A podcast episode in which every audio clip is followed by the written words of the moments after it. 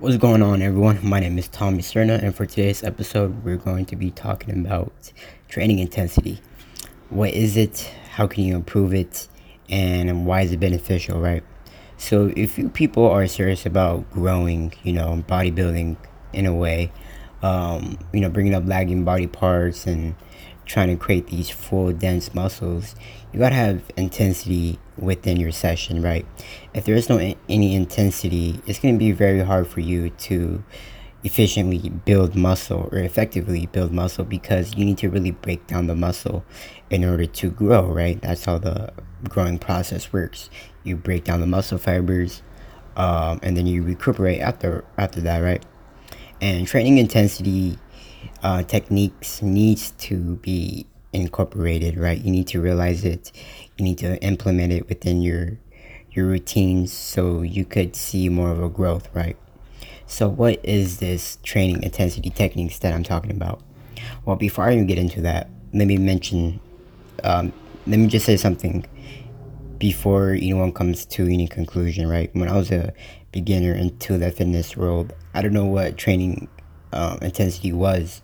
You know, I thought it was that you're swinging the weights back and forth and things to that sort, right? But that's completely wrong in a way because if you're swinging, you're not really efficiently targeting the muscle correctly, right?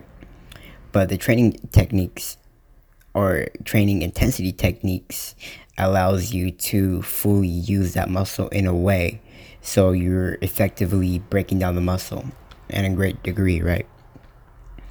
So these training in- intensity techniques are rest pauses, drop sets, supersets, pyramid sets.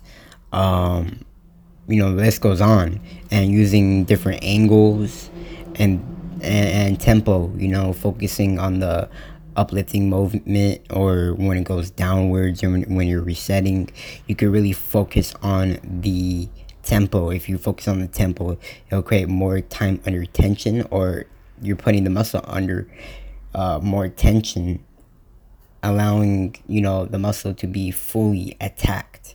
Therefore you know you're to grow more afterwards because you're using more muscle fibers which resulted in more damage right?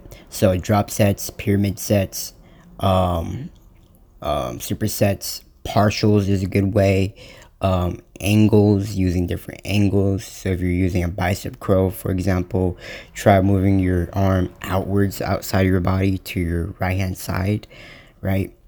By your waist. Um, try partials. So instead of going all the way down, you just want to do you want to go uh instead of going all the way up, I mean, um, just go halfway and then go back down, up, down, and then with the tempo. So you could you could combine the tempo along with the partials, right? So tempo slow up, slow on the way up, and then like slow on the way down, right? So that's that.